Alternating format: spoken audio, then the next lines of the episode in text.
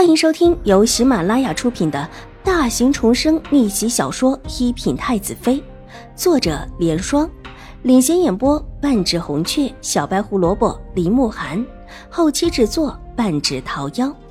喜欢宫斗宅斗的你千万不要错过哟，赶紧订阅吧！第七百二十三集。看到冲天的火光，他们都不由自主的跑来了。什么时候衣裳的水迹不见了，也不知道。来几个人帮着救火，再找几个人回原处追看水迹，顺着水迹找人。有一位年岁大的族老，还算清明，当下便做了决断。众人立时称好，少氏一族的族人立时分成两份。大部分的人帮着新国公府的人浇水灭火去了，少部分的人回身去寻人。看到他们这么一群人过来，站在人群中的邵婉如嘴角微微的勾了勾，眸色扫过被抓住的王生学，目光森寒冷厉，宛如刀锋一般，刺得王生学的脸色越发的难看起来。若是有人细看，会发现他整个人在颤抖，抖得几乎瘫在地上。王生学现在内心只有两个字：完了。他现在甚至还不知道这事儿要如何收场。入夜，冲天的火光震动了整个京城。兴国公府的宅子就在街道之上。这会儿又是才入夜不久，大多数人都没有睡。离得近的急忙去帮忙救火，离得远的站在高处远远的观看火警。待都弄清楚。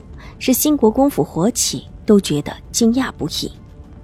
像这种百年以上的世家，家里的防火都做得很好，就算偶尔有火星出来，也不可能烧得这么大，这么的猛。这样的火势更像是有人纵火，有人在新国公府纵火。这个想法叫人觉得背心处发凉。这种局势下，为什么有人对新国公府纵火？所图是什么？爷。这火可烧得真大呀！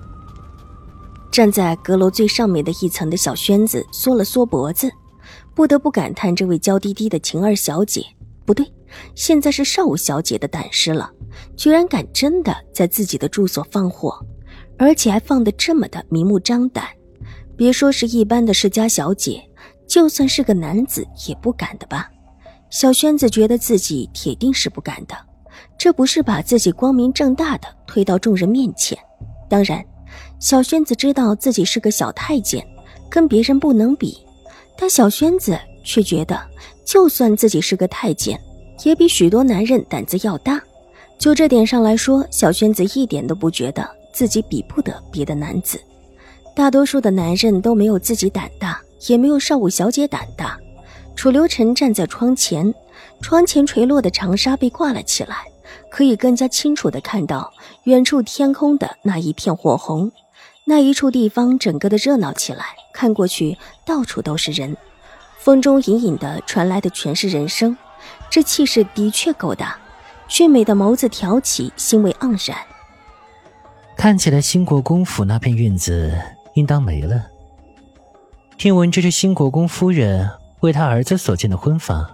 准备了数十年，准备这么久，可真是可惜，这下全没了。小轩子说着可惜，脸上的笑容可没有半点可惜的意思，倒是笑开了花。一个准备了数十年的院子，里面的损失可不是普通的一间两间院子，肯定是所有的好东西都往里面送，现在都没有了，想想都叫人觉得高兴。不知道兴国公现在会不会还态度温和？这朝里，新国公的脾气可算是好的了，真是难得。本王还没有看到过新国公发火呢。楚留臣看着远处的火光，笑得眼眸微眯，看起来心情极佳。新国公是个老好人，脾气好，态度好，纵然有什么生气的事情，到他这里也慢慢的解开。就这一点上，很得皇上器重。觉得他沉着冷静，是个做事的料子。原本因为瑞安大长公主和新国公府的隔阂，也因为现任新国公的这种态度，让皇上没有了芥蒂。脾气这么好的一个老好人，而且还会是一个会干事的，皇上怎么会不认同？新国公会憋出内伤的。小轩子眨了眨眼睛，意有所指的道：“楚留臣微微一笑，但笑不语，继续赏着外面的火景。他这里的位置极高，看的自然比一般的阁楼远了许多。上午小姐不会有事的吧？”小轩子跟着他，沉默的看了一会儿，不太放心的道：“小丫头聪明着呢，离开兴国公府，哼，不错的想法。”楚留臣随口慵懒的道：“小轩子有一些听不太懂，但他是个聪明的，眼珠子转了两转。你，尚武小姐若是离开兴国公府，那她的亲事要如何？